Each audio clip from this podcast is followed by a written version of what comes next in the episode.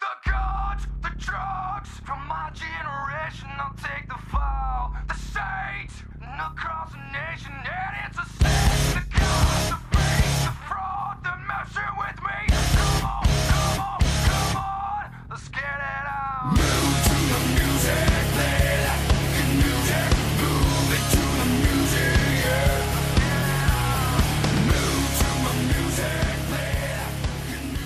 What is up, everybody? Welcome to another edition of Curveballs and Chair Shots, reunited, and it feels so good. Sitting at least six feet away from me is my lovely and quarantined co-host, Dominic Hobson, in the backyard. A little windy, if you can hear that. There might be some planes flying overhead throughout the podcast. But Dominic, how are you doing today? Sorry, I'm saying hi to all the fans we have back here. I'm doing fine, Brendan. How are you, buddy? Doing okay. Studio audience is not with us at the moment, but she will join us very shortly. The mascot is here. We have another mascot. We got the big dog sitting beside us. So we got what do a you full want to call the other mascot? What do you want to call her? Mini mascot? Hmm. Kayfabe, that is her name. Sure, fine. We have the mascot, mini mascot, and big dog. So we thought maybe today we're going to do another Zoom podcast, not because Dominic got the Rona, but because there's a plumbing situation. We, I thought Dominic, when Dominic says plumbing situation, I automatically assume that he just completely fucked up his toilet. so you automatically think I took a fat dump and clogged it and broke my sewer line or something? No, no. My sh- my mother's shower wouldn't turn off, so we had to call a plumber because I couldn't fix it because I'm not a handyman. It's okay, Dominic. So we might have to take a quick commercial break during the podcast because there is an unknown man inside the house of the dogs. The mascot, sorry, yes. might go on a on a tear and start making a But it's a ton of noise, which we will gut it through. So let's jump right into the world of sports. Last week we said that there was an economic proposal set in place to be presented to the Players Association this week, and we said, you know, we're going to talk about it, and it did not go over well. Let's just say that it came out that the owners proposed a 70% pay cut to the players. Originally, if it was supposed to be on the prorated salary, if they played half the season, they would take a 50% pay cut. But they they said a 70% pay cut, and we're not going to get into the, spe- the specifics of it. But basically, what it would happen would be the more earning major league players would uh, take off a lot more than the lower paid major league players. Everybody would take a pay cut, but Mike Trout, Christian Yelich, you know, Mookie Betts, all those guys are going to take a lot more off their salary. I think it's something to where someone who makes 35 million would only be making like under 10 million the entire year, but then someone who makes the league minimum is only making like 200,000 less than what he would be making. And Max What's the league minimum? it's I, I don't want to say it because I don't know it off the top of my head. Maybe 750, Well, 725, because like I know, that, I know the NBA, the vet min is a mil, right? Or it's like over 500,000. I definitely know that, but I Okay. can't remember if it's like 525, if it's like 725 or something Well, like okay, that. okay. Let's just say it is 750. Let's say it is. So you're saying they make 200,000 less of that? Exactly.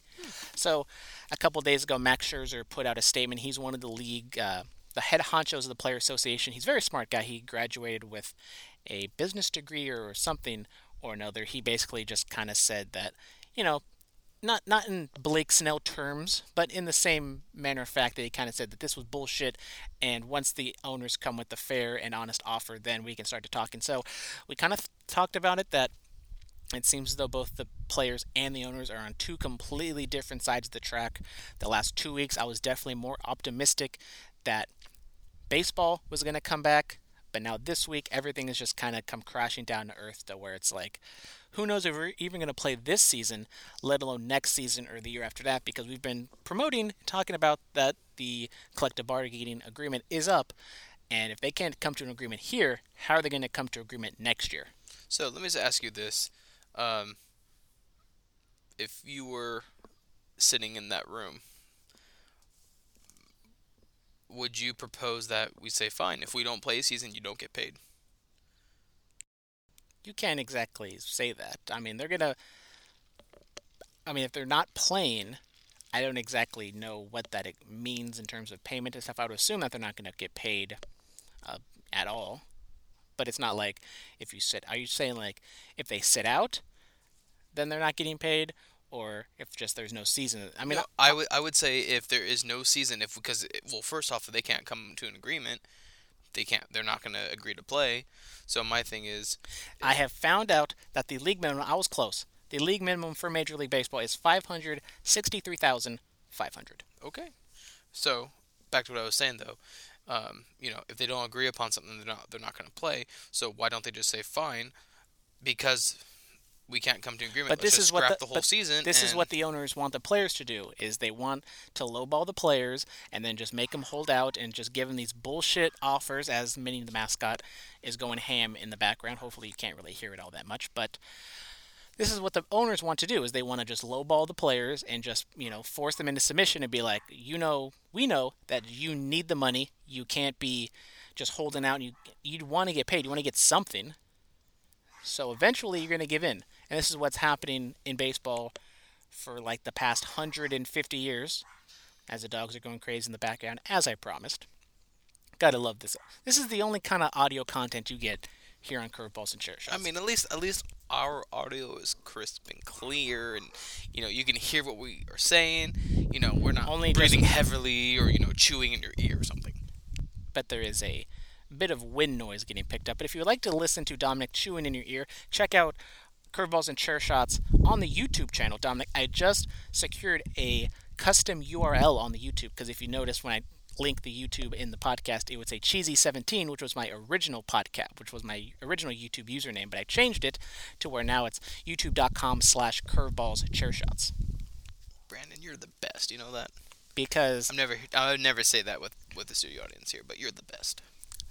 shout out to my YouTube career I had before Curveballs and Chair Shots, which allowed me to get the custom URL because I met the threshold of over 100 subscribers. Whoa, look at you. I know, humble brag, only 280 subscribers, and we only get like five views during a, a live stream. But Hey, it's whatever. hey, we had 32 total views. I checked so far in the last video. Yesterday, Drunk Dominic plays Fortnite fi- 4.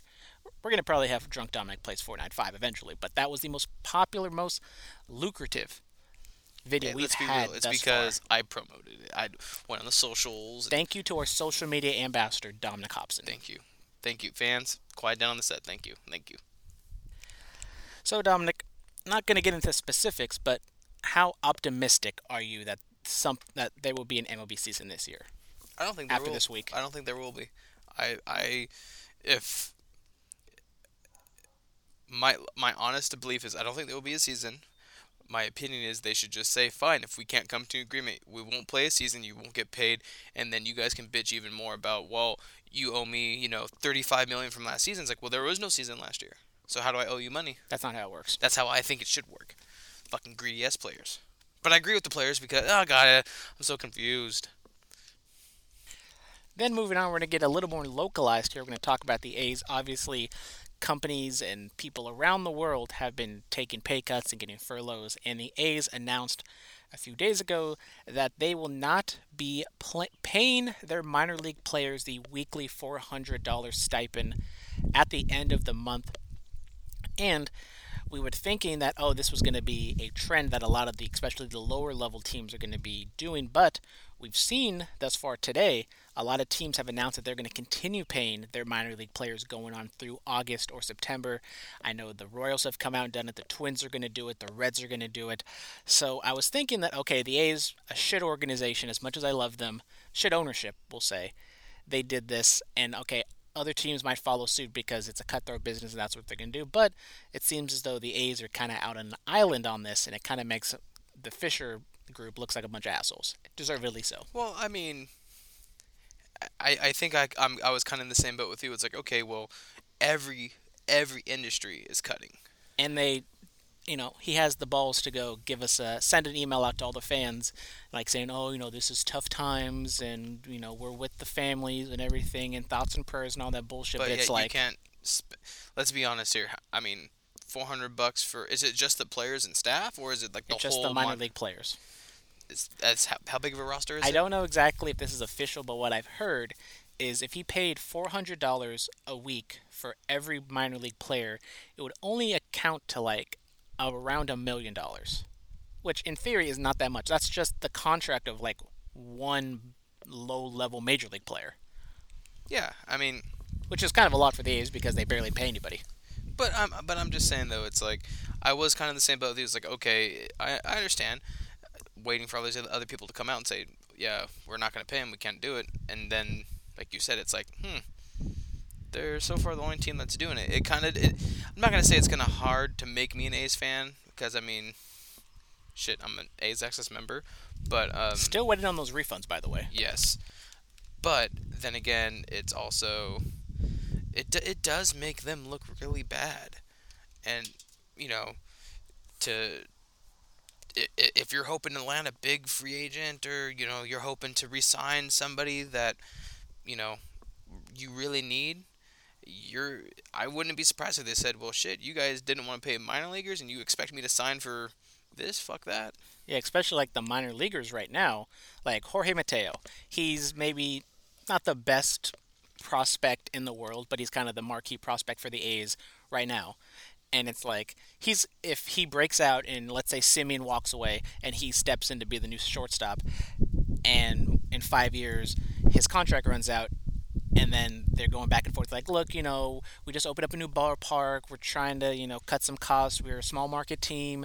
You know, save some money so we can make some other moves and get some better players. He's gonna be like, fuck you. You can even give me four hundred dollars a week, and you're gonna want me to take like a three million dollar pay cut. Like, yeah, it, it, no, I ain't doing that shit. It's gonna hurt them in the long run because, I mean, like like you did say, baseball is a cutthroat business. One second you can be riding high on a team, and then the next day they say, "Oh, well, you got to pack up and move across the state and go play for uh, the A's." It's like, and if that happens, you're gonna go the team that, like you said, the team that can't afford 400 bucks for a minor leaguer. It's like, it, it, it makes them look really bad. It makes I think, in my opinion, the ability to sign players in the future really hard as well, which is going to cost them titles. The A's might be one of the only teams to not be paying their minor leaguers, but there are many players, many minor leaguers getting released today. Around a thousand players have been released now.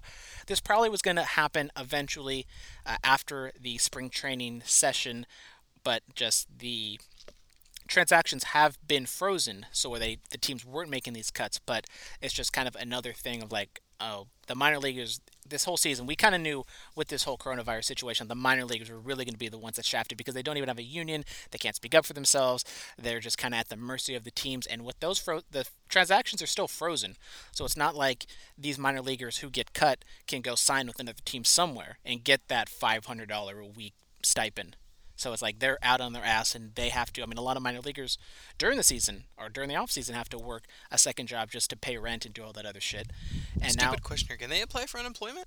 I don't exactly know that, but that was a cr- question that I that was raised. Is like, can they apply for unemployment? And then if they don't, then that's just like another thing is they have to go and try Because to find a real job. they and then, are working for whatever the minor leaguer team, and then they get released. It's still technically a form of a layoff, right? So couldn't they? Couldn't they? I don't uh, know, Dominic. I'm not an economic major. I'm just asking, just asking the questions that need to be asked. I think the last economic class I took was with you in Beal's class. Shout out Beal. Oof, my man, favorite teacher. You're the uh, TA, the teacher's assistant for that class, were you not? Yes, I was the IWE actually. Sorry, I'm trying to make it, you know, in layman's terms that everyone else can understand what you were I don't doing. people think I was a tits and ass kind of guy. That's TNA. Whatever. But I was just yeah, just wondering because, but yeah, it makes it really hard for the A's. I think, uh, you know, I would be surprised if something very negative does not happen to the A's organization because of this. as a strong Bay Breeze comes in, even though the last few days it's been hotter than the devil's ball sack. But now it wants to be a nice, cool, breezy, early summer It's day. fine with me. All the audience must love all this wind audio we're getting right now. But we're going to talk about some teams and some leagues that we don't normally talk about here on the podcast. We got the NHL, while the MLB is just com- royally fucking up everything, just not getting the wheels put in place to start the season. a lot of the leagues that were already underway while the coronavirus situation happened are starting to put in place plans to come back, and the NHL is one of those teams. Gary Bettman, the commissioner of NHL, came out and announced a 24 team playoff where the top four teams in each conference will do a round robin, and then the remaining eight teams will play a series, you know, high high seed playing the low seed, and they're such. Unfortunately, San Jose Sharks were trash this year. They did not make the 2014 playoff. But, Dominic, your thoughts on the NHL? They don't have an exact timetable in place. They're aiming for June. Uh, they're not exactly committing to what the stadium situation will be. Maybe you know one East Coast, one West Coast place. So maybe Vegas, New York. That could be a possibility. But Dominic, your thoughts on the NHL being one of the one of the first American leagues to really start to put in place a return to sports? Well, I mean, can you really consider it a return into sports when they ha- they can't even nail down where they're going to be playing these games at? But I it's mean, better what- than it's better than definitely better than the MLB, better than the NBA, who we're going to talk about has rumors put in place, but the NHL has officially come out and said what they're going to do when and if they come back. I mean, I, I, I guess, I guess, I mean, I'm happy for it. I mean, it's, you know, not my, you know, one of my favorite sports to watch. I mean, I'll definitely go to a Barracudas game, but you know, um, no, it. I don't know if I'm excited or if I'm kind of. Uh, what's another another way to say nervous? Antsy. I don't know. I don't know. I, I'm just I, I'm just curious to see how it's all going to play out. I mean, uh, no fans in attendance. You're gonna have. I mean, are you allowed to have your bench that close? I mean, are they gonna let them be bundled up like they are? You're gonna have them spread out across the, like. I'm, I'm curious how it's all gonna play out. I am think not you would have to excited, still have but them in the box because NHL hockey is one of those things where it's like the quick line chains and in and out and in and out, and it's like you can't have you can't have them in the fucking like third row and have them hobble down with their skates on and jump but on the that ice. would be amazing though. Come on. It would be hilarious, but I don't think that's what's gonna Someone happen. Fucking just eat shit. Uh, but um, I'm, Wa- I, walking on skates on carpet not very easy. did we do that when we went ice skating? Did we have to walk on carpet? We did. You- we should go ice skating Okay, how are you supposed to put your skates on? On the ice. Yeah, you gotta put them on the ice. Good times. You just you just click your heels together and pop up. Remember Big Daddy ate shit on some girl's Snapchat?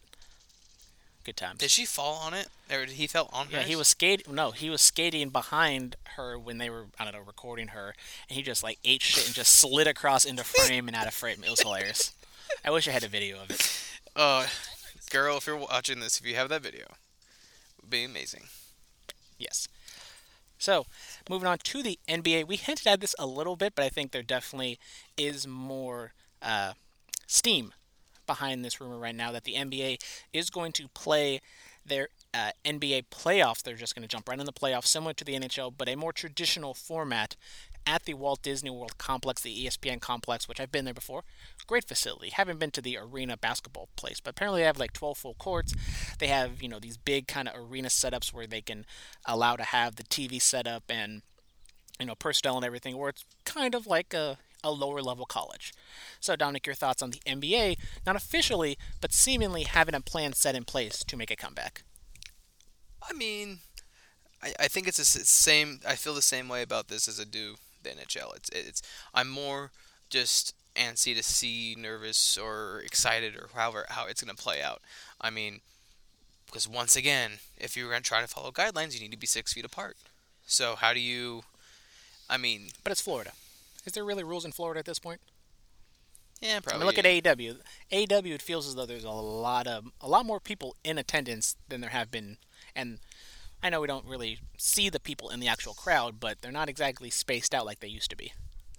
But I mean, but also, I mean, so if if us three right now were to go out to do something, we could stay in a group because we're If you keep it to your own group, but together. technically you're not supposed to like commingle with people outside of your household. But then it's like how so are they we're breaking to, the law right now. so like but how are they supposed to check that? I don't know. I'm I don't know what's going on. But yeah, I'm just, I'm just kind of curious to see how it's gonna play out. I mean, I still know it's gonna be no fans. I know it's gonna be a very small crew.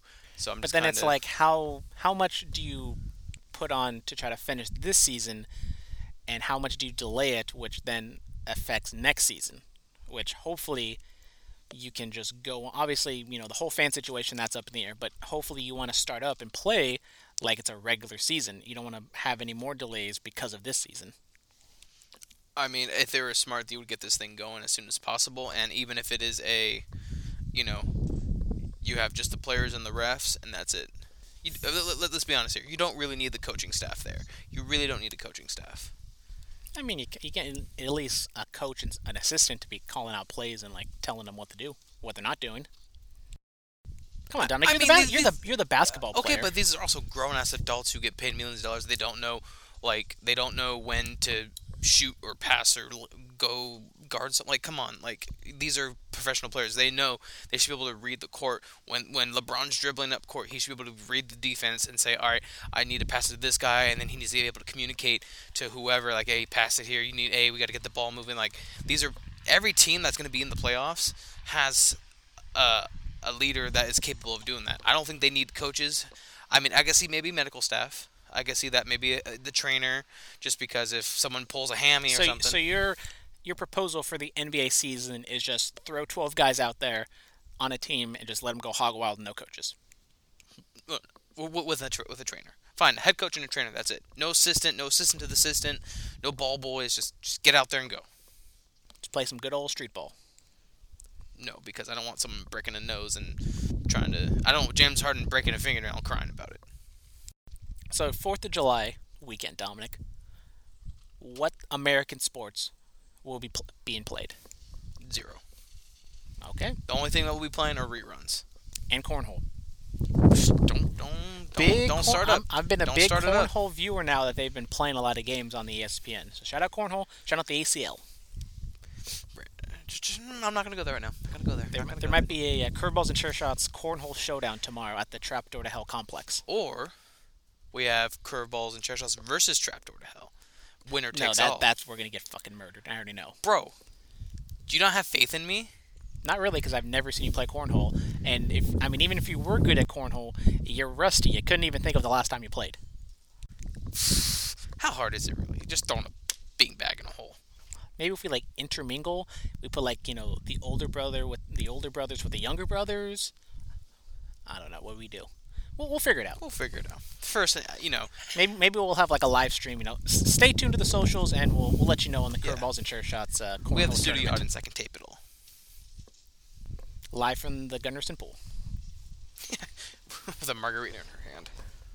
or a vodka slush. But apparently, I'm supposed to drink all those. You are. Maybe we'll drink them. For Any more Fortnite. sports, Brandon? Uh, yes, we do have sports. Shout out to our number one live stream viewer, Brian Sandoval, Hey. which I don't even know if he listens to this podcast anymore. But we got to talk about some soccer because we know he likes the soccer, and he's the one that told us to talk about soccer all those months ago. And we're going to talk about La Liga, which Dominic just found out today. I thought it was Ligma, and I thought he was gonna get moved to He, Ligma he balls thought it was an entire joke, but no, it is ACE, the premier Spanish football league, and they are set to resume play June 11th. So good for them. The Japanese baseball league is set to return sometime in June as well. So a lot of the foreign leagues are starting up again. Bundesliga. Do you know what Bundesliga is, Dominic? What Bundesliga. is that? Like another soccer league? Good job. In Germany. Oh, knew it. Attaboy. But uh, Because so, you said because you said the Liga thing again. yeah, I said the Ligma thing again. Ligma. I was gonna say Ligma, but you know. Anyways, So let's stop talking about the Rona and everything that's affecting sports. Let's actually talk about some real sports moves. We got Jadeveon Clowney, probably still the biggest free agent out there. I would probably say Cam Newton is also the biggest free agent out there, but at this point, it ain't looking good for old Cam. We'll talk about Jadeveon Clowney. Uh, Clowney. Apparently, the did the studio audience just win a game of uh, Call of Duty? yes, she's happy. Good job, solos. Uh, team deathmatch, I think. Good job. But Jadeveon Clowney apparently had a very lucrative offer sent his way via Cleveland. This is just reports. We don't exactly know if this is legit or not. But he apparently declined the offer. So Jadeveon Clowney, not a big fan of the Cleveland Browns. Could have been a good one-two punch. Jadeveon Clowney, Myles Garrett could have been uh, very lethal.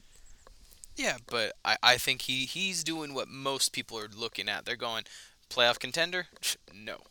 everybody wants to be with a playoff contender when they're Could they be a playoff contender? They Yes. could be, yes. Will they? No. No. Exactly. They could be, but they're not. So I don't. I wouldn't be surprised if he goes with Seattle. I wouldn't be surprised if he goes with. Um, I'm trying to think of some other good teams that that might be in the market of him. Let's see. I can see Seattle. I could see. I, well, I think It's one of those things where he's gonna want a lot of money. Yeah. So which team has the money, but yet is also in that position to where let me, let, they me, need Jadeveon Clowney? Let me ask you this: the Niners last year, they lost the Super Bowl because of why? Not because of Jimmy G, because of the defense. I not to say Richard Sherman is not good, but if they had another back, I think I You could put some blame on the offense. You could. They didn't bit. execute it. It was a team. It wasn't It wasn't solely was one person's fault, but the defense did. just kind of everybody didn't exactly live up to what they could have done. Yeah, I think their defense could use some help. I think it would be a good fit. Him and Sherman would be a great fit. Um, um, I- would love him on the Raiders, but I doubt that's gonna happen. Um, you know, I wouldn't be surprised if he. I wouldn't be surprised if he goes with like a like a a non-contending team, but one team that's really super on the rise, like an Arizona or uh, Arizona making some good moves this year. Or, I uh, could see them maybe making a wild card. Don't think they're going to win the division because I think I that's can still. see him going to the like. Uh, I mean, they did the give Rams, maybe, they gave the 49ers hell the p- two times they played them. So you never know. They could fuck around, beat the 49ers twice, and win the division. Yeah, I mean, I can see him going with one of those teams. Uh, but let's be honest here, probably go to the Patriots or something like that. You never know. But let's talk about some NFL rules. We speculated the new onside kick replacement. That was not even voted on, so it doesn't look like that's going to happen. But we have some new rules that have been put in place by the NFL. Dominic, are you ready? I'm, I'll try. So we have, I'm going to try to figure this out. We have the replay rule. So this one's kind of difficult to really understand, but it is an expansion of the automatic replay review to include scoring plays and turnovers that have been negated by foul and any successful or unsuccessful try attempt. So I would assume this means if there was a foul on the play, but the result of the play was a touchdown, but since it was negated, does that mean you rep- you can review the actual foul to see if that was a foul or not? That's what it seems though.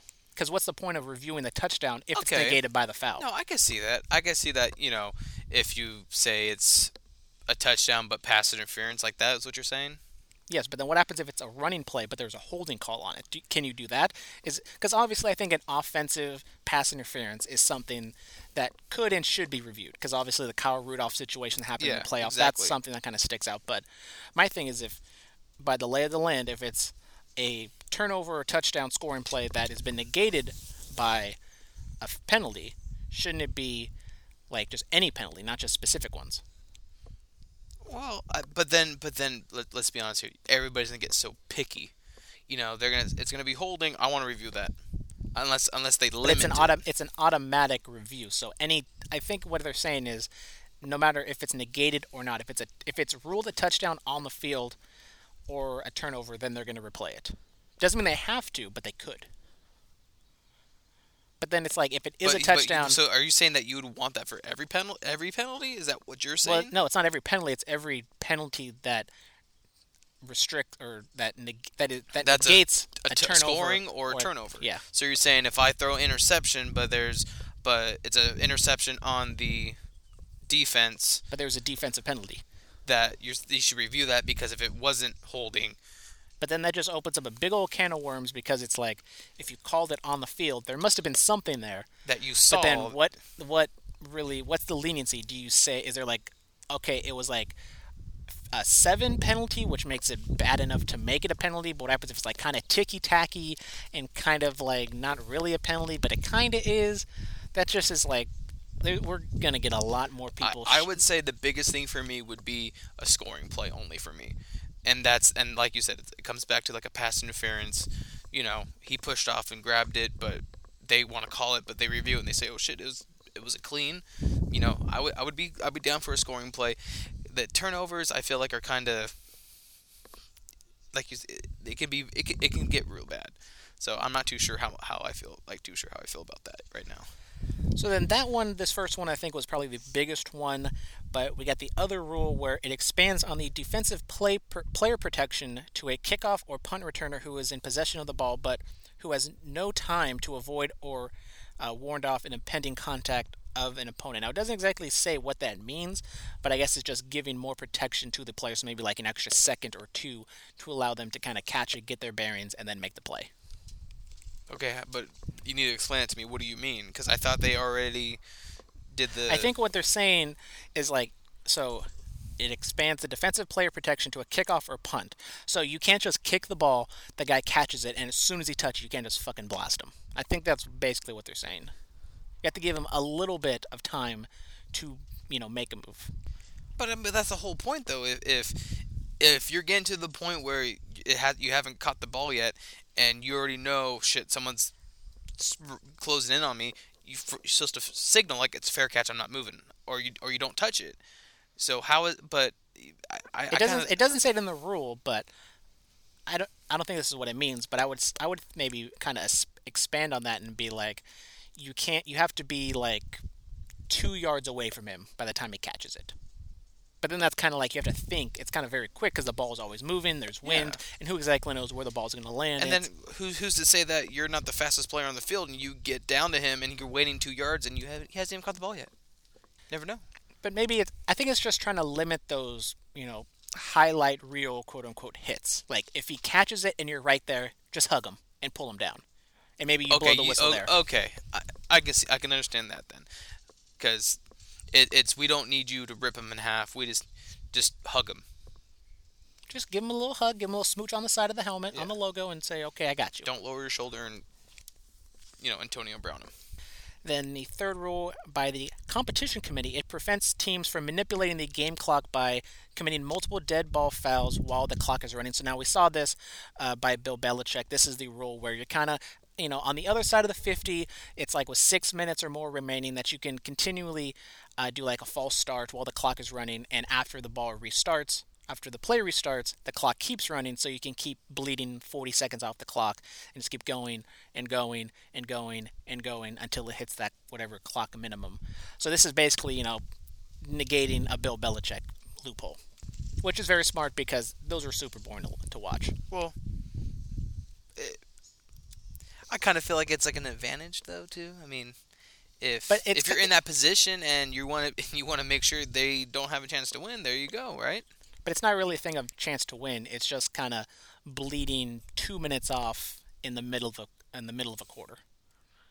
Well, it's in the middle of the fourth quarter, and you're trying to, you know, and you're only up by a touchdown. See, but here's the thing: if it's the fourth quarter and you're up by a touchdown, I why and I'm on the other side of the fifty, why would I want to, you know, hurt myself? I would go for it. You know, What? What what are we talking about? Okay, I I. I'm just gonna assume I- that you know what I'm talking about. I know what you're talking about. I know what you're talking about when he So let's say the kept okay, doing that. He got he pushed got pushed back further, so it was like a whatever. but it's only and- like a five yard penalty. yeah. So a a punt from your own 45 to your own 40, your kicker's still gonna put it inside the 10 or 15. So it's not gonna really make that much of a dis- difference. It's still a short punt. It's just taking off a minute and a half, two minutes off the clock. Oh shit. Okay, never mind. I'm thinking. I'm thinking. Hang on. I'm stupid. Sorry. I'm really stupid. Sorry. I thought we're on the other side of the 50, and I'm on a drive trying to score a touchdown. This is like during the this is like during fourth down. yeah. I didn't know. I didn't. I, I, I, that's why I was kind of like, like if I'm on the other side of the 50, I'm fucking going for it. What the fuck? Like, for, you're telling me it's first and 10. I'm gonna. Uh, I'm gonna false start it a hundred times just to. I sorry. I was thinking wrong. Sorry. It's okay, Dominic. It's okay. Apologize.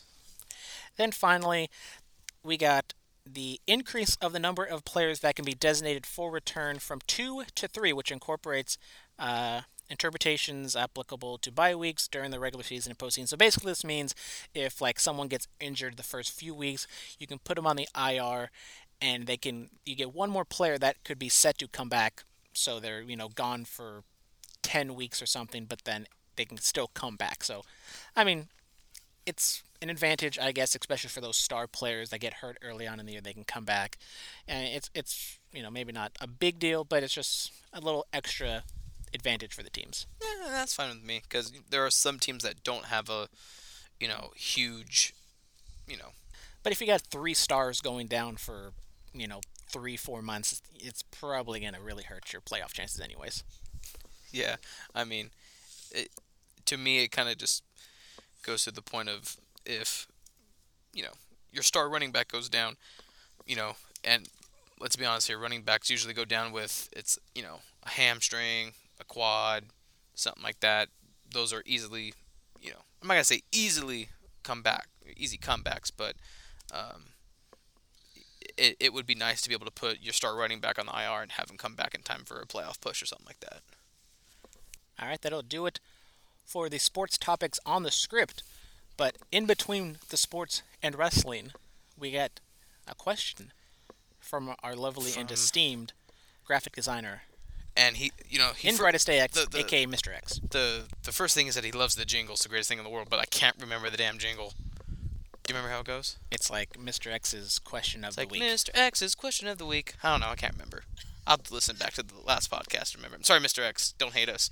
Um, Just, just give a good, honest try of what you think the jingle was, Dominic. Mr. X's question of the week. Done. I don't know. That's pretty much what it was. Sure, I mean, it's pretty much just like Dominic's pick of the week or Dominic's picks. No, just Dominic's picks. You know, gotta hit the little. Hmm. There's like, there's you know, twenty some remixes to it because it's always different every week. Yeah, it's gotta be original, bro.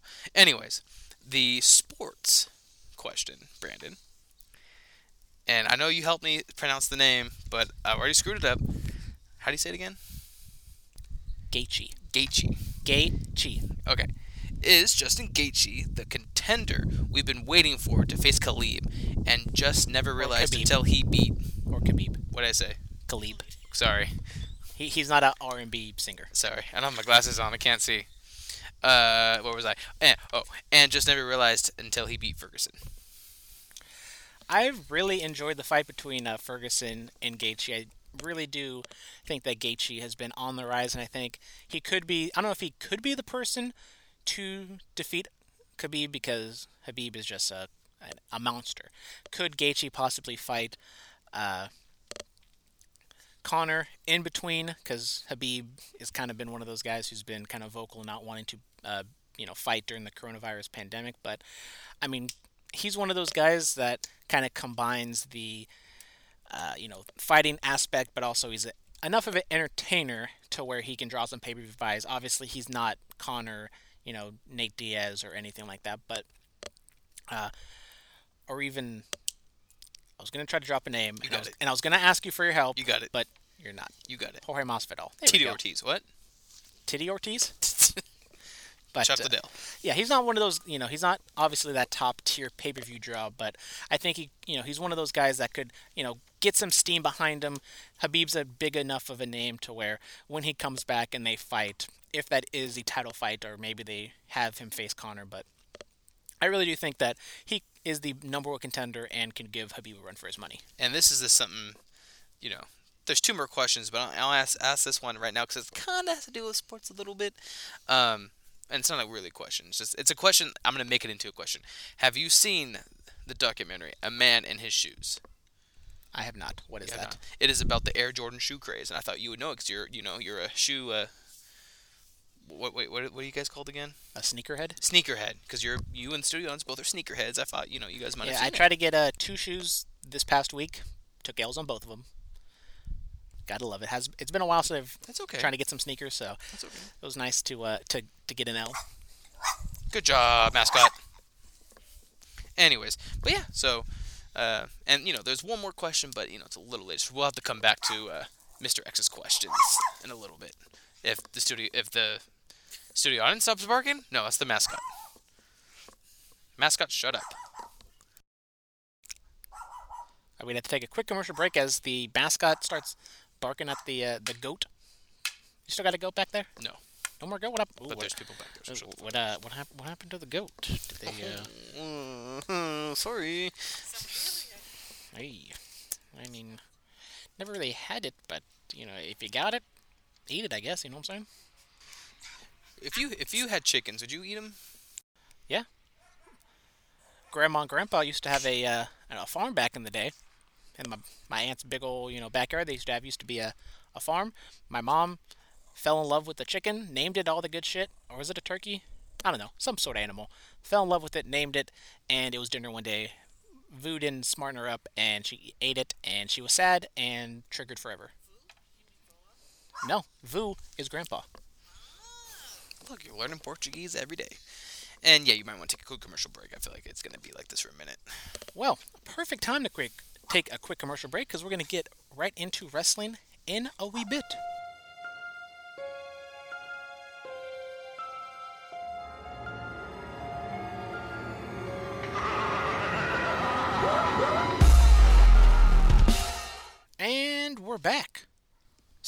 Let's talk about some pro wrestling. We got one person losing their jobs while two people getting some more secure employment during this pandemic. Nigel McGuinness, he has been furloughed from the WWE, kind of been uh, absent from NXT in recent weeks. I kind of thought, oh, maybe it's because he's in England, so you know the eight-hour difference. They're not going to want to deal with the internet connection, everything like that. So I didn't really think too much of it. Apparently, he's been doing stuff with NXT UK. Has been on commentary there.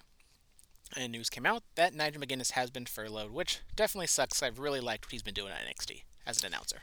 I mean, I think him and uh, I'm gonna. F- it's not Mario, right? Mauro. Mauro. That's what it is. I knew it was Mar or something. Um, I think them two are the JR and King of their time, in my opinion.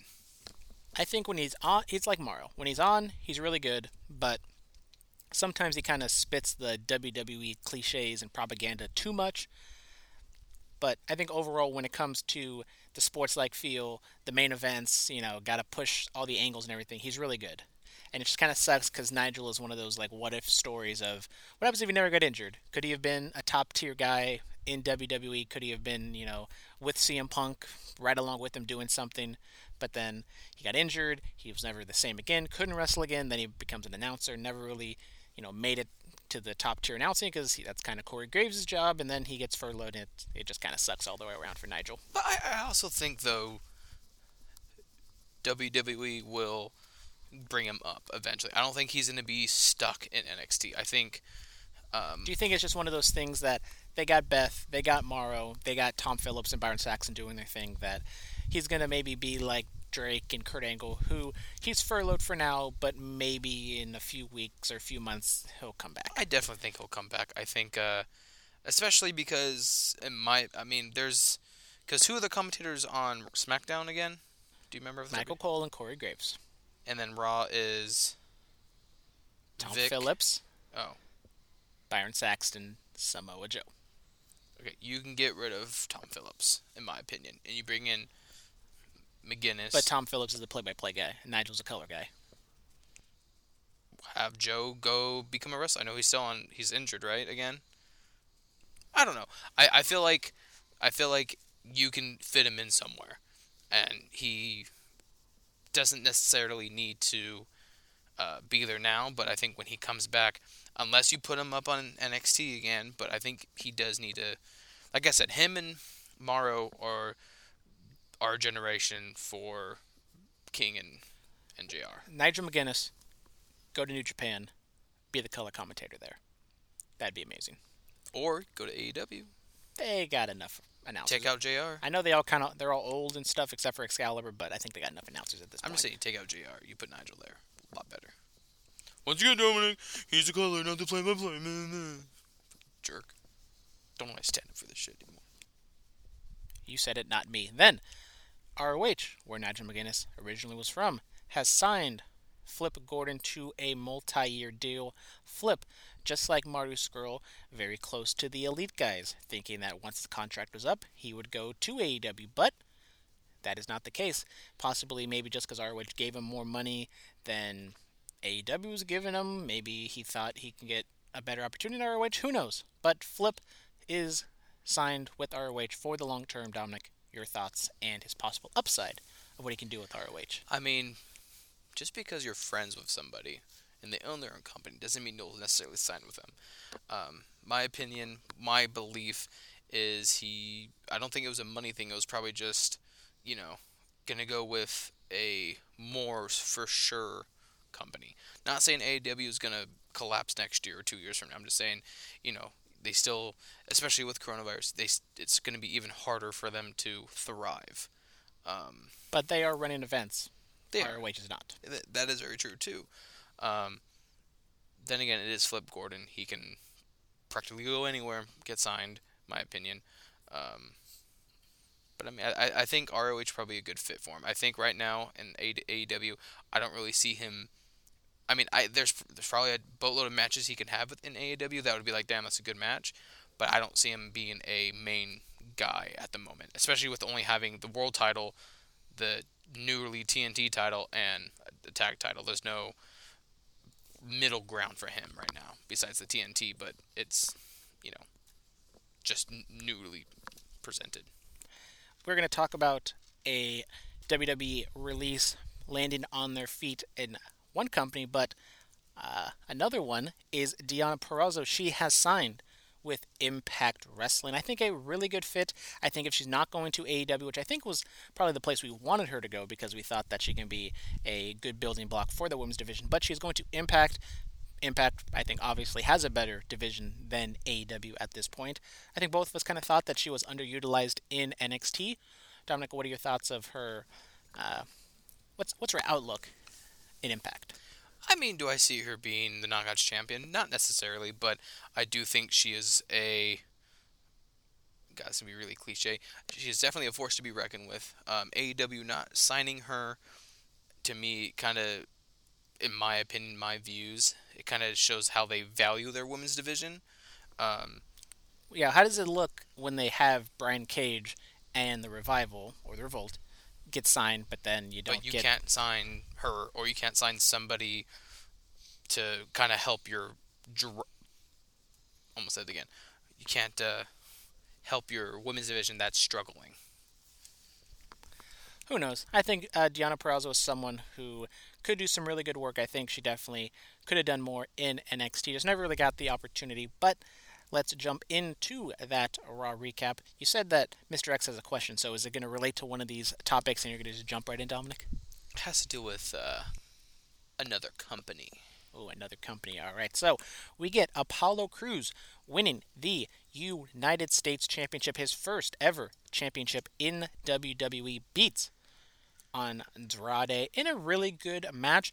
We said it a few months ago that if Apollo Crews is going to go a half hour with Aleister Black, better make it count. Push Apollo after this, and they definitely have. Gets the title win. Really good promo as we get the Heads up. flying V Heads up. of geese going on Ooh, we're good. in the background. We are good. Gotta do a hunt, hunting episode and go get some geese meat. Surprisingly, we haven't had a single airplane fly over us, And you just fucking jinxed it. well, hopefully we did. Because I promised it at the beginning, and we haven't gotten one yet, but we got the flying V of geeses. Of what is it geeses or is it something else? It's geese. Gooses? Geese. Goose and geese. It's the goose, baby.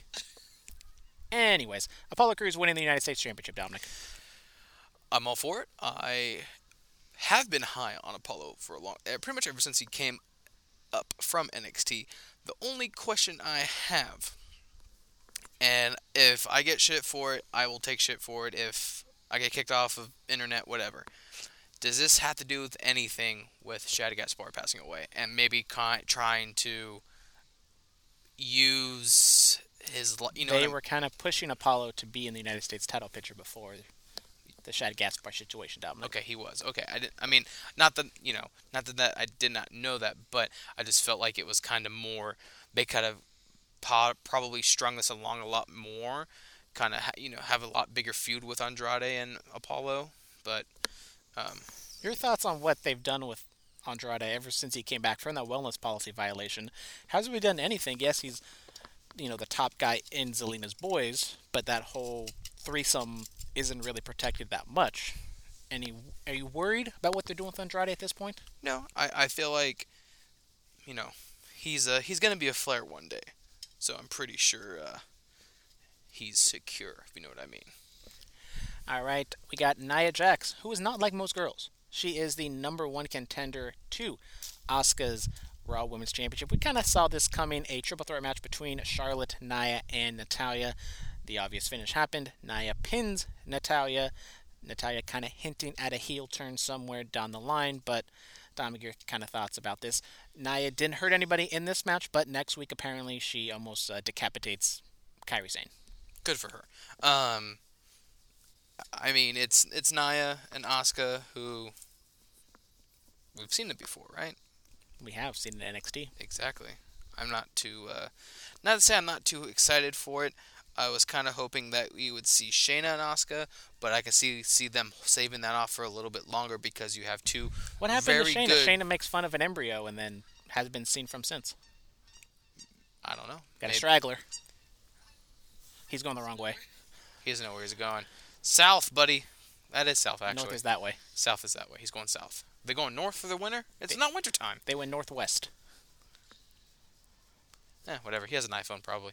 Um, uh, but yeah, I can see why they're holding Shane off because you know you could have this whole thing with you know Asuka just getting the title. and You want to go through a couple people, and I can see them having a great match at you know like a SummerSlam or something like that. You know, some big, you know, submissions match. You know, the Asuka lock, and then you know the the whatever they call Shane Shayna's the the coquina clutch. No, the, it's a, That's Samoa Joe. Samoa Joe. Uh, You're close. uh, You got one word right. it's the clutch, right? Correct. It's the Chocobitch clutch. I don't know. We're looking for the Kirifuda clutch. Yeah, I would not have gotten that. We get the VIP lounge featuring Drew McIntyre. Drew McIntyre goes a little Natalya, rearranging some furniture. They go back and forth. Obviously, you know, McIntyre kind of talking about Lashley's long, you know, dry spell of not getting a championship opportunity. And McIntyre says, oh, you know, I've been in that same boat. Mine's been even longer, blah, blah, blah, blah, going back and forth. MVP, one might say the MVP of the past few weeks here on Raw. He's been doing a lot of good work. Thought he was going to be gone forever being a producer, but a uh, very successful, entertaining on-screen talent for the past few months. Do you think it has to do with? Shad Gaspard? No, God. Oh, sorry. I mean, you brought it up earlier. I, I didn't know if you were going to go there twice. Does it have to do with Hana? No, I'm joking. Um, does it have to do with coronavirus? You think that they're like, we need someone who can take a bump and be entertaining and You definitely got to look in-house and you you know find people that are going to be there regardless, or someone who is easily attainable. I think he's that. I mean, I definitely think he would be. He's doing better work than what Lana would be doing if she was in the same role. If she was a serious valet manager, I think MVP can cut better promos than Lana.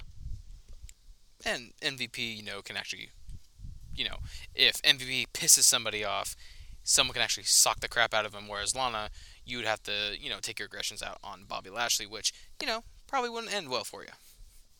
We get Angel Garza defeating Kevin Owens in a fine match. I kind of understand it if Kevin Owens beats Angel Garza at the beginning. It doesn't really make any sense for a feud to go going forward. But it kind of sucks that Kevin Owens gets that really big win against Seth Rollins at WrestleMania, and now he's just kind of in a ho hum mid card feud at best, with Angel Garza really fighting over nothing. But we've seen this so many times, though. You come, you come in hot after WrestleMania, and you just sizzle because there's nothing to go. Creative for. has nothing for you. But then again, you know, it's not like most summers after WrestleMania when, you know, shit's still popping coronavirus. So maybe it's just another thing. It's like, yeah, we don't want to lose you, so please just bear with us. We'll when shit gets back to a normal state of life, we got stuff for you, man. So Speaking of Seth Rollins, his boys Austin Theory and his buddy Murphy defeat Aleister Black and Humberto Carrillo. Seth Rollins threatens to blind Carrillo, and uh, he doesn't, but he threatened to because apparently that's what Seth Rollins does now. He like takes people's eyeballs, and it seems though we're gonna get Aleister Black versus Seth Rollins next week, which I'm excited for. Hopefully, it's a really good match. But with Black, it's kind of the thing of like he always is like on the verge of getting that push, but then he never does get that push. Hopefully, you know, this could be the second from the top feud behind the title match feud. Will Black win? Maybe, probably not, but I'm kind of hoping that Black can finally get something going with this feud with Seth Rollins. and I would really enjoy that. I mean, I'm I'm a huge I I think Aleister Black could be so much in. What's my dog doing? Oh, um, Aleister Black could be so big, and he he could sell so much merch, which Vince lo- what Vince loves. Um, but I think I think a lot of it has to do with uh, his appearance. Granted, CM Punk looks looked almost identical, so Same body type, kind of. Aleister Black is taller than CM Punk, which you think would help. you know, but the tattoos and the big demon eye on his back, and you know, whatever. And he's Dutch. Bloody Dutch. We get Edge cutting a silent promo backstage, kind of talking about everything that's been going on in his head, how he's been off for so long, and Randy Orton's been wrestling all this time, and blah blah blah blah blah. They're still continuing the whole best wrestling match ever situation, which I think is just kind of funny. Good promo by Edge, but once again, it's kind of like, okay, why is this guy who wants to wrestle scared to wrestle? Because Brandon, it's a work. Edge is actually uh, gonna tell you this, man. He's cleared to wrestle, man. Didn't know if you knew that. He's cleared to wrestle, but he's afraid that Randy Orton will take one punt to his head, one swift kick. But this is supposed to be a wrestling match. You're not supposed to kick someone in the head during a wrestling match. So here and here's the thing too. They're saying it's a wrestling match. So is it like high school wrestling match or is it WWE wrestling match? Pretty sure it's going to be a pro wrestling, you know, good old fashioned wrestling, some southern graps. Just saying. I. I thought it would, it would be really cool to see them actually get very technical. It'd be really cool. But you know, Maybe that's what the Great first promo. Three minutes is going to happen, and then Edge or then Randy Orton takes Edge to Dick Kick City, and then that's the finish leaves him bloody in the ring.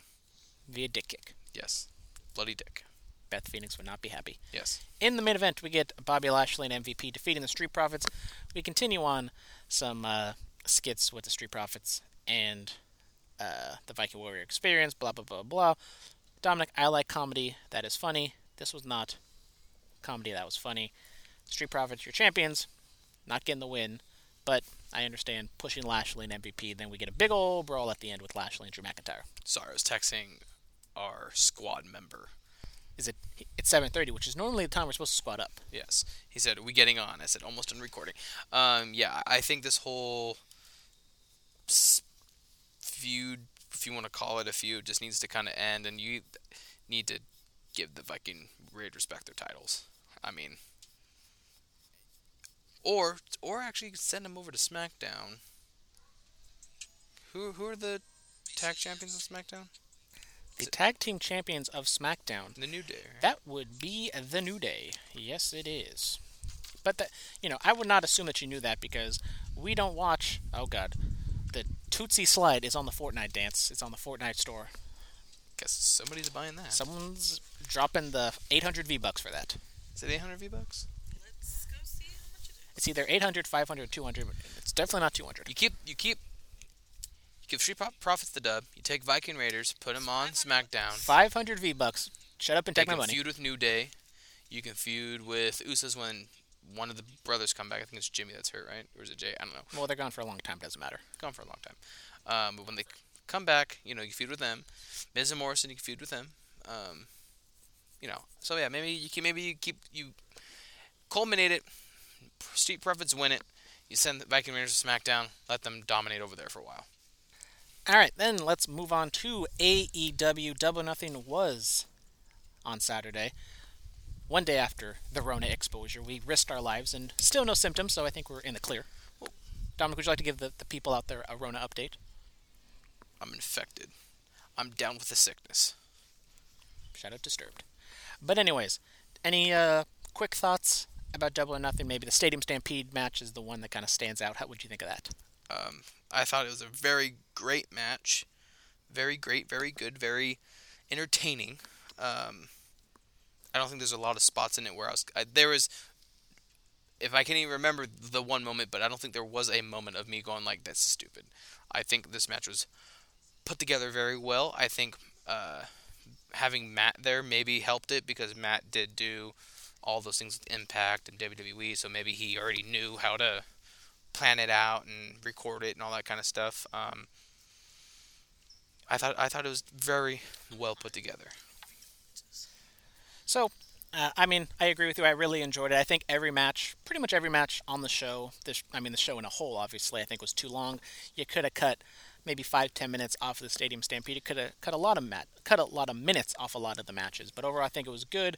Uh, definitely wasn't as good as the first Double or Nothing. Should have been there. Not gonna be salty about it. But overall, If this if this was the double nothing we were in in store for in Vegas, if which it is was, apparently what Cody said. Like ninety percent of this was supposed to happen. would you have been upset going? Maybe, but obviously, with if there was a crowd there, it would have made the environment in the matches a lot better. I find it hard to believe that Cody's saying that this was supposed to be the card because you would think there would be like a tag team match in there with the titles. Brodie versus Moxley. I mean, I guess that's a good enough match. I the Stadium Stampede match. I just don't think that that would have happened. So you just have to kind of What happened on New Raiders Stadium? Never. I, I don't think that we're gonna have the you know inner circle and whatever you know doing it at the Raider Stadium as the studio audience so eloquently stated. But Does a helicopter count for your plane? is that a, oh it is a helicopter shout out. Gonna take Like- some gonna take some helicopters during Fortnite tonight. Oh, hey, that's me driving a helicopter in Fortnite. Hey, it's funny. Good job, Brandon. Made me laugh. Good job. So let's jump into it as a gust of wind blows everything down and I get Dr Pepper on my laptop. Okay, No, it was empty Coke. better have been empty Coke. Oh, empty hoe. in the opening match we get I don't even know what kind of Matt Hardy this was. Indy Hardy with the Young Bucks taking on Janela and the Private Party. The Bucks of Youth and Hardy win. I think this was a better match than what the Private Party and Best Friends did in the pre-show. But what everybody is talking about is FTR making their debut. Dax Harwood, Dax Harwood, and oh my God, Cash. Cash Wheeler. There you go. There we see, Dominic. This is why we do the podcast. Okay, buddy. Woo, woo, woo. Uh, so obviously, everyone thinking that FTR was going to show up to AEW eventually. Maybe not this soon, but it happened. They stave off Butcher and the Blade from attacking the Bucks. They don't attack the Bucks, so as of this moment, kind of friendly, not really. Your thoughts? FTR. Exactly. That- that's- How, how long do they uh, hold off until that match? Do my hope and dream is that they can hold this match off until they do, you know, have a match in front of crowds. Because this match in front of a crowd could Will be be- amazing. Will be litty like a motherfucking titty. Shout out Doug Cole, Doug Cole. Yeah. The third? the third. Shout out Doug Cole, the third. So. But no, I, um, I'm surprised they didn't attack him. I was waiting for it. Um, I kind of wanted a promo afterwards just to hear from them, but maybe that's what's going to happen next week. do you think they're going to be as salty as Brodie Lee in, their promos when they start cutting them? No, I think they're just going to be a straightforward, maybe babyface team early on with some grit, and then eventually turn on the Bucks. And just Maybe- maybe be even the badass tag team we need them to be. Yeah, I mean maybe they even turn on Kenny and Page, and they get the championships before the Bucks, and they that can be a, their calling card. But like, look, you say you're the best tag team in the world, but we got the titles before you could even do it, and you guys had like a year head start. Dude, do you book this shit or what? Maybe I should. But AEW, hook up a job with my uh, my esteemed co-host over here. We get Brian Cage in a squash match against Lee Johnson, the champ. Jon Moxley Dominic has a question, which I assume means Mr. X has a question. It is very. Mr. X's question has to do with Brian Cage. Are you ready for it? Stay ready, so you don't got to get ready. Okay. How hard will AEW push Brian Cage now that he is the number one contender for the world title? How hard of a push does he get? This is a very light one. He is Brian Cage, very strong guy. Did win the, the match. Brandon, give me your thoughts. I think it's going to be very similar to the Brodie Lee situation. You come in, you give him a very hard push early, you push him to the title match, have Moxley beat him, have just another person to, you know, another person for Moxley to knock down. I mean, Cage, could he win the title? Maybe. Will he? Probably not. I think it's going to be very similar as Dominic stabs himself with the Ow, that hurt. with the gardening tool. Good job. Mary, take it away. This is why Dominic shouldn't handle sharp objects. but anyways, I really do think that Brian Cage is a good talent. I think he deserves this push. I think very similar to the MVP Lashley situation that Taz is just kind of that extra little layer that makes Brian Cage you know, really good because he can talk just like Lashley can talk, but it's not the best. I think Taz, you know, that hard, intense energy that I've never really seen from Taz. I mean, I've seen a little bit from TNA, but I really enjoy him, and I think he's going to come in, have the match, but then he's not going to fall too far off. I we haven't seen what happens with Brodie Lee yet. I don't think he's going to fall off too much, but I definitely think Brian Cage is always going to be kind of in that mix, especially since he's a bigger guy with AEW's smaller, majority smaller roster. Okay. I think that's a decent decent uh, evaluation of the of the question. Dominic, your thoughts on the outlook of Brian Cage? I mean, I I see Brian Cage uh, coming in, giving Jon Moxley a run for his money. Um, I do not think he'll be here for long. All right. I, I don't think he's a one hitter. I don't think he is a mainstay. I think he'll be here for a small period of time just because of this whole Corona thing. But I think once stuff gets moving, um, not to say he might not he he might sign a long term contract, but I personally do not want to see him as world champion right now. So, not to say I won't want to see him later on, but right now, no, I don't want to see him as world champion. We get the rules of being a role model by Britt Baker. She gives us a medical update on her. I mean, she kind of gives a medical update, not really. She rolls out a conspiracy theory about how all the women are against her and Aubrey Edwards at the center of it. Uh, the rumor on the street is that it's only a broken leg, a broken tibula, I think, or fibula. She hurt her leg, but She's she- fibbing. Get it? she shouldn't be gone for too long. Apparently, All Out in September is the target date that she will be back by, which I think is a really good sign because we were kind of thinking that she just tore everything in her knee and she's going to be gone for a year. Eh, let's be honest here. If she was gone for a year, would it be that big of a deal? I mean, It would be a big deal. I think she's by far the best thing in the women's division. and that's really sad because she's not that great. Whoa. Whoa. Dominic, don't hate on Britt Baker Sorry. like that. Boyfriend, way better. Bebe. Then we get, uh, speaking of the women's division, Shida takes on Christy Janus. Probably should have got that name right because she's from Brazil, or at least she represents Brazil. Shida gets the win. Uh, don't exactly know what's going to happen with Shida going forward, but just kind of your overall thoughts of her being the champion, beating Nyla Rose. I thought that match was very well, very well put together. Probably one of the better women's matches I've seen in AEW. Um, right, what was the que- where, where do I see Shida going, or what was Just it? kind of the overall look of Shida being the women's champion with AEW. I think it's a great fit. Um, being that right now the only real heel in the women's division is what uh, Nyla Rose, right? Because Britt's hurt. You got Penelope Ford, but she's also in the Nyla Rose camp where it's like she's not that great of a wrestler. Exactly. So I mean, it's it's going to probably be a lot of babyface v babyface, or it's going to be just promo city. I mean, I, I mean, then this is where it comes back. If they would have picked up um, Purrazzo, it would have helped out a lot. But they kind of dropped the ball on it, and it kind of to me, this is where it kind of feels like they don't really care much about it. Um, so Yeah, I mean the women's division in AEW is just so small that they've kind of ran through all the matches, and like at this point, now that you have a babyface champion, you don't really know where to go with it because everyone who kind of is kind of fresh or has some sort of talent is a babyface. So it's like, how much can you really do with everybody? And they've only had like what six kind of women that have kind of been seen on an everyday basis, and it's like because what's because with Britt being hurt, then there was the what's Ospreay's girlfriend's name? Bea Priestley. Bea Priestley. She's not there Well, she's uh, she, you know she's on lockdown over in the UK. exactly. Um, I mean, Kong is. I would Who knows what's going on with her? exactly. Um, Brandi's a babyface manager now. exactly. Um, Allie is hitting on QT Marshall for some reason. When her when her husband is right across the way. Allie's married. She's married to Butcher. Really? Yeah. I didn't know that. The more you know, Dominic. Thank you. Um, so yeah, I mean, it, it's Or is it- kind no, of the blade. I, for, I think it's Butcher the blade. and the Blade with the bunny. the dude who's who's naked with the with the straps. The past couple weeks. Anyways.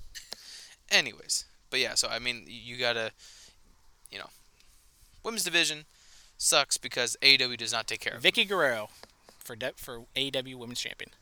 Vickie Guerrero would probably make a great uh, maybe director of the women's division or something like that. Maybe you know, uh, being able to bring people aboard, you know, kind of give them pointers. I think it would be a great fit for her. Cody Rhodes cuts a promo after his win against Lance Archer for the TNT Championship. We finally get a Southwest flyover as Dominic uh, gives him the bird. Why you got you got heat with Southwest because they haven't given you a full refund? Is that why? Yeah, pretty much. Actually, I did a credit, so Exactly. So you're going to keep that in the bank later on down the line. Then maybe we'll use for our uh, WrestleMania trip. or Definitely is going to happen, right? or Vegas. Or Vegas, but WrestleMania takes place before Vegas. I take place before you. Or maybe we go to Vegas before WrestleMania. Maybe. Who knows? Uh, so Cody Rhodes, his promo, basically saying he's going to have a challenge, open challenge, every single week for however long he's champion. Okay, John Cena, calm down. Um, you know, I like the idea. I hope that uh, you know the first few times you have some, you know, just you know mid carders or lower carders that you kind of like. Okay, cool. Oh, haven't seen him in a while, or maybe like okay, this would be a great match. But I, I would like for them to maybe be able to sprinkle in some special appearances. It'd be really cool. You know, if if it, you know, I know it's a lot of people are still on lockdown and whatnot, but He can do You the know- Jeff Cobb thing where you bring him in for a week and then he Yep. leaves. Like that, you know, it would be cool to bring maybe Will Ospreay over, or maybe, you know, like you, you can pull in some favors or some strings and see who you can get for a one-off kind of appearance. It'd be really cool. It would be really cool. Who knows exactly what's going to happen? But the first person to challenge Cody Rhodes for that title will be Jungle Boy because he won the Battle Royal. Uh, you know, maybe teasing MJF doesn't get it done. Jungle Boy, your winner, which I thought the match he had with MJF was probably the best match of the show at Double or Nothing. So Cody and Jungle Boy has a little Bayer connection, both from wrestled here at APW. Your thoughts? And uh, obviously, I think we both think Cody's going to win the match. But what do you think the match would look like? I mean, I, I think uh, it's going to be a well put together match. I think Jungle Boy will get a. I think it'll be a 50-50 match, uh, with Cody definitely going over because uh, let's be honest here, you can't drop the title that quick, and you're Cody Rhodes. Um, but um, I, I think it's gonna people are gonna be able to realize how much promise Jungle Boy has and how much upside he has. And do I think he'll be a world champion, world heavyweight champion? No, no, no, no. But I can see him being that mid card title holder. You know, I, I can see it happening. Then, in the final segment, we had the Inner Circle Pep Rally because they got to bounce back after losing the Stadium Stampede. If you'd like, you can go to Pro Wrestling Tees and get a 50% off t shirt with the uh, Inner Circle first ever winner, Stadium Stampede, which obviously didn't happen. Could have donated to the poor kids in Africa, but it is what it is. Uh, then Mike Tyson shows up. They do the big old pull apart brawl, very similar to the Stone Cold situation back in 1998. Dominic, what was your thoughts on the whole segment pep rally leading into the Mike Tyson pull apart? I thought it was all right. I mean, I I'm not one to enjoy um, the nostalgias of you know them recreating things that WWE did a long time ago. Granted, it was still put together fairly well. Um, Tyson doing the post match. I don't know if it was an interview or post promo interview or whatever it was, but it was, you know, I'm gonna come back and kick kick Chris Jericho's ass. I liked it. Short, sweet, to the point. Um, I just don't want this to, you know, go on for too long. If that makes any sense. Like it should be a one week, boom, done, get over it. Maybe cold in the main. Okay, maybe. You know, you have the uh, the payoff at, at the next pay per view, maybe with Jericho and Tyson. But I mean, that I don't want this to go on much longer already. I did not like this one bit. I thought it was stupid. I thought that it was maybe pulling, you know, they were trying to do a callback too much with the Austin Tyson thing. Tyson, not the best actor in the world, I didn't think. He came across well.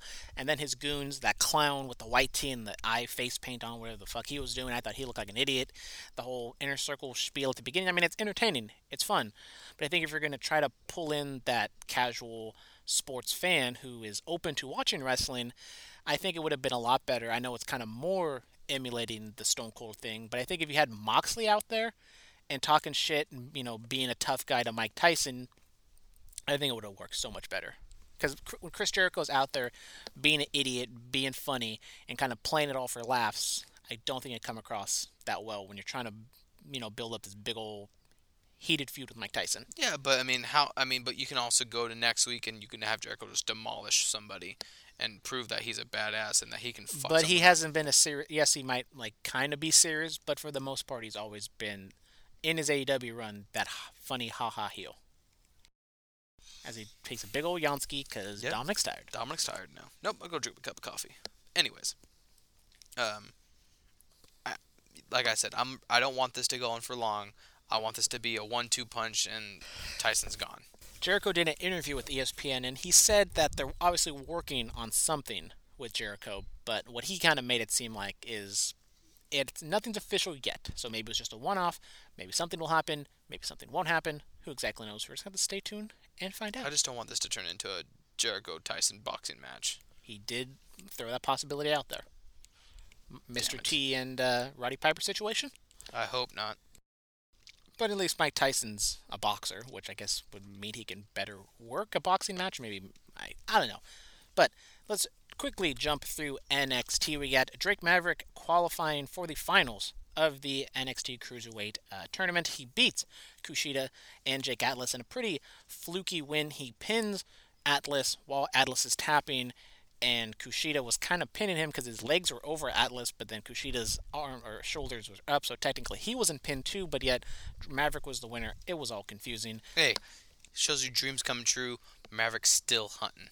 He cuts a well he not exactly after the match but a little bit later in the show he uh, has an interview and he was gonna maybe say that he was gonna give Kushida an opportunity to you know make everything right but then Kushida's like no you know you go win the title. Maverick said once I win I'll give you the first chance. So you know I, I didn't like the the finish. I thought it was stupid. It didn't make a lot of sense but I think they did kind of right the wrong of acknowledging it and having Maverick you know fighting and he's gonna win and once he wins he's gonna have Kushida be that first person to, to fight for him fight against him I mean, I think it would have been, my opinion. I, I, I respect that, but it would have been better if you know, Kushida went out there and said, eh, no, you're going to lose because you suck. I want a rematch right now for that last spot or something. Like, you know, That's asking a lot from Kushida because he only said a few words in English and it, it, it, it was very hard to understand him.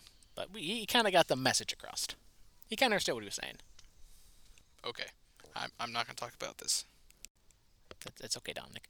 Uh, then we get uh, Johnny Gargano in a squash match. We get Keith Lee and Mia Yim doing a mockery of the sit down dinner promos of uh, LeRae and Gargano.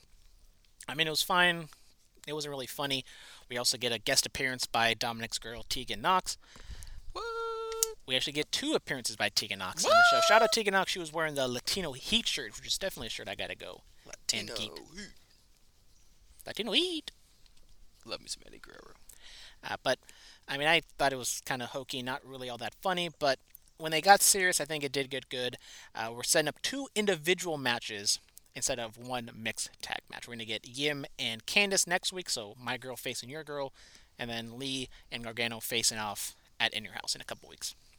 So the question I have, because Johnny and Kenneth are married, right? Correct. Why is she Candice Gargano? Because she's an independent woman, Dominic. It's mm-hmm. 2020. She doesn't have to have her man's name to make a name for herself, right? Exactly. No. Hey, she's supposed to hate you, not me. Well, you know, women's empowerment and stuff like that. Hmm, that's what you say off the air. And now the studio audience has turned back on me. God damn it, I took it a step too far. There you go. Yay! Next. And that's all you got to say about that? I mean, I want to. I want these matches to happen. So we'll talk, we'll talk next week. Reina Gonzalez defeats Dominic's girl, Shotzi Blackheart. Sad, sad news. Shotzi almost kills herself doing a, uh, whatever, a trust fall, and she damn near lands on her head, back of her neck. It did not look very good. Shotzi seemed as though she was okay. Tegan Nox comes in to try to cancel out Dakota Kai. Then Candice LeRae comes out and makes a fuss, and then Shotzi gets a little distracted. Gonzalez gets the win, so it makes sense. Gonzalez isn't someone who has been getting a lot of wins lately. Shotzi, and you know, a pushed act gets some heat on Gonzalez and Kai, furthering a feud between Tegan and Candice. So Candice is just kind of in the middle of everything at this point. You know, uh, I think Shotzi losing is a little hurtful. I, I think, uh, you know, Shotzi could be something, but Dominic, if Shotzi faces Charlotte for the title, what are you going to do with yourself? uh, I'm gonna watch the match and I'm gonna shoot for shot. Shoot for Shotzi. Root. Root for Shotzi. You're going to shoot your shot for Shotzi? I'm gonna shoot my shot for Shotzi. Say that seven times fast. Speaking of Charlotte, her and a mystery partner, which turned out to be Chelsea Green, defeats Io Shirai and Rhea Ripley. Charlotte gets the leverage pin using the ropes on Io, setting up the triple threat match at In Your House. match was all right. Uh, nothing really too big here. I mean, Green getting the spotlight, I guess, is a good sign for her, but it was just kind of a run of the mill. You know, champion gets a cheap win to build heat for the match later on down the line. I mean, I was kind of surprised it was Green. I feel like, um, you know, it would have been kind of cool to have, you know, Dana Brooke there. You know, kind of reminisce back to when Dana Brooke was on Charlotte's side. But I know Dana's babyface right now on SmackDown, so you can't have her. You know, but it would have been cool to have some heel, you know, from the main roster come down to NXT and kick some ass. Would have been cool. But I thought it was fine. We get Adam Cole and William Regal on a Zoom call negotiating what's going to be going on. And Cole and Dream will have a title match set for TakeOver in Your House. I thought it was a fun back and forth between Cole and William Regal. With Regal not being there, I think this was a nice way to, you know, put him in the show. And Cole and Dream having the match, still despite all the speculation and rumor and innuendo with Dream, which I think has kind of cooled off a wee bit Does that mean Dream loses? I still think Dream is going to lose. I just don't feel as though Dream is that right opponent. I, still feel we need a Cole babyface run with the title. Does that mean it's going to be a him separating himself from Undisputed Era, or is it Undisputed turning on Cole, or Everyone how how how do together. you get how do you get Undisputed? Because in my opinion, they're a heel, but perception is face because they love him so much. They don't boo him; they cheer him. So is he a Exactly. face or a heel? Well, you can go. I mean, obviously it's a heel right now, but I think you can go a bunch of different directions. I think the possible way to go is you could turn him in terms of you know not distant, distancing himself, but the undisputed Era turns on him. But they haven't been showing cracks like that just yet. I really would love to see uh, Bobby or Kyle O'Reilly kind of be the new lead of the undisputed era, and then have Cole get pushed out, or you can just turn undisputed era as a babyface tandem as a whole. I mean, they're kind of teasing this whole luchador people just beating up everybody with Fantasma possibly being the lead. Maybe they can be the new heel faction. Undisputed Era turns face and they go up against the luchadors and something like that. Yeah, yeah, have to wait and see. Then we get uh, Tommaso Ciampa in a squash match, smoke show, or I guess just Charlotte, or not Charlotte, Scarlet. Scarlett. Scarlett has a new uh, acid wash T-shirt out on WWEshop.com. Are you allowed to buy one? I did see it. I don't think I want it. Okay, but she was just standing there staring at Ciampa, didn't do anything. Match is over. She walks away. We get Killer Kross or Karrion Kross cuts a promo, setting up their match for Takeover. Decent, decent. It was decent, but what wasn't decent was Timothy Thatcher taking on Matt Riddle in a cage fight. And I thought this was better than decent. I thought it was really good. You got Yes, yes, Kurt yes. Angle as the special guest referee, whatever you want to call it. There was, you know, no ropes. Uh, they had some sort of scaffold gimmick on top of the cage, which didn't really make a whole lot of sense to me. But I mean, you always got to WWE eyes it. So I mean, I thought it really worked well. The fake blood with Thatcher in the mouth early on, I thought was kind of hokey, but I kind of get what they're coming at. Thatcher getting the win. Rumor speculating that Riddle has an imminent call up on SmackDown. Haven't looked thus far. You know, maybe if Maybe I, I, you, want, you want me to go on maybe it? I could check, and possibly Matt Riddle is on SmackDown as we speak. Let's Dominic- see. Well, Let's see. Dominic, why don't you talk about the match? What did you think of it? Well, I mean, I thought it was a fairly good match. Um, uh, the I do agree with the fake blood, kind of unnecessary. Um, I like the fact that you kind of went off on their background. They they're playing off their backgrounds more than just uh, you know wrestling or being wrestlers or you know stuff like that. Um, uh, then again, I think they could have done a f- great, just regular steel cage match. But, um, but yeah, I thought it was done. It, it was done really well. Um, Thatcher getting the win because supposedly Riddle's on SmackDown today. Um, don't know for what, but uh, but yeah, thought it was really good. Is he? Did you find anything yet? Yeah, that's him, Mary. Yes, it is Tim Mary. It is him. Even though I can't see anything. It's it's a bad picture of him. Yeah. Yeah. Good job. So, Uh, anyways, I thought the match was really good. Uh, I mean, it does kind of suck that Riddle, if he does get called up, I'm scared that he's going to not be used properly. I'm kind of scared that he's going to be used too much uh, as a comedy act, kind of similar to the Street Profits. I, I kind of wish he kind of had that main event NXT title reign push. I mean, Cole versus Riddle for the championship could have been a whole lot of fun. Never got there. Could be. Still getting there, but you just never know.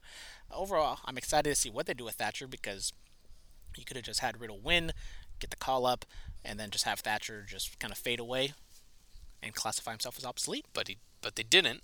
So with that being said, Thatcher gets a big win. Where does that put him? Does that put him in a North American title realm? Does that put him in a world title realm? Like, where do you see him going from here?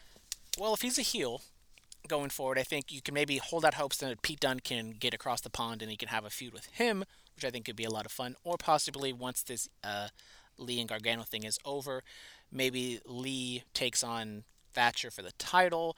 Maybe we get uh, if Dream loses, you can have Dream face off against Thatcher, which could be kind of a fun clash of styles. I think there's a bunch of different ways you can see Thatcher falling if this Riddle thing is done. Okay, good to see it. Well, that'll do it for us good. for today. Unless there's anything else that Dominic would like to, I'm not gonna say what Dominic just did under the table, but you can use your imagination. And goddamn. But anyway, that is probably. Yeah, I have no idea who that is, but you know, shout out to uh, to the Instagram thoughties. but uh, thank you all very much for tuning in. Make sure to go to Curveballs and Chair Shots on the YouTube, on the Twitterverse, on the Facebook, and email us at curveballncs at gmail.com, and you can get, you know, you might even get a jingle like Mr. X. You know, send us some some love, hate, questions, comments, concerns. Uh, you know, DM us, Facebook message us, possible return of the collab with Trapdoor to Hell. Talk business tomorrow. Talking tonight, actually. Oh yes, we will talk business tonight and tomorrow. Playing Fortnite. So possibly bonus podcast coming in the near future. But until next time, goodbye and good night. Uh, uh, bye bye.